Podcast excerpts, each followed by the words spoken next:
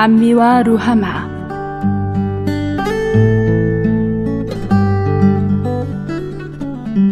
호세아 2장 1절.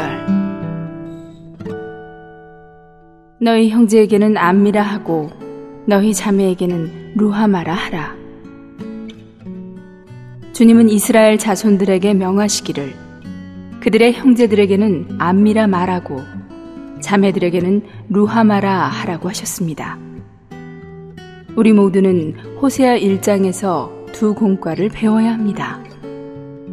첫째, 하나님은 이스라엘을 무궁한 사랑으로 사랑하십니다. 그분의 사랑은 변함이 없습니다. 둘째, 비록 하나님께서 사랑을 품고 계시지만 그분은 또한 순결과 의의 하나님이십니다.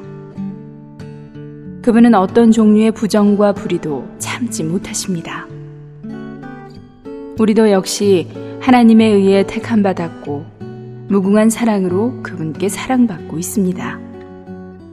그러나 하나님께서 우리를 사랑하신다고 해서 방종해서는 안 됩니다. 오히려 우리는 그분의 사랑을 누릴 때 두려워하고 떨어야 합니다.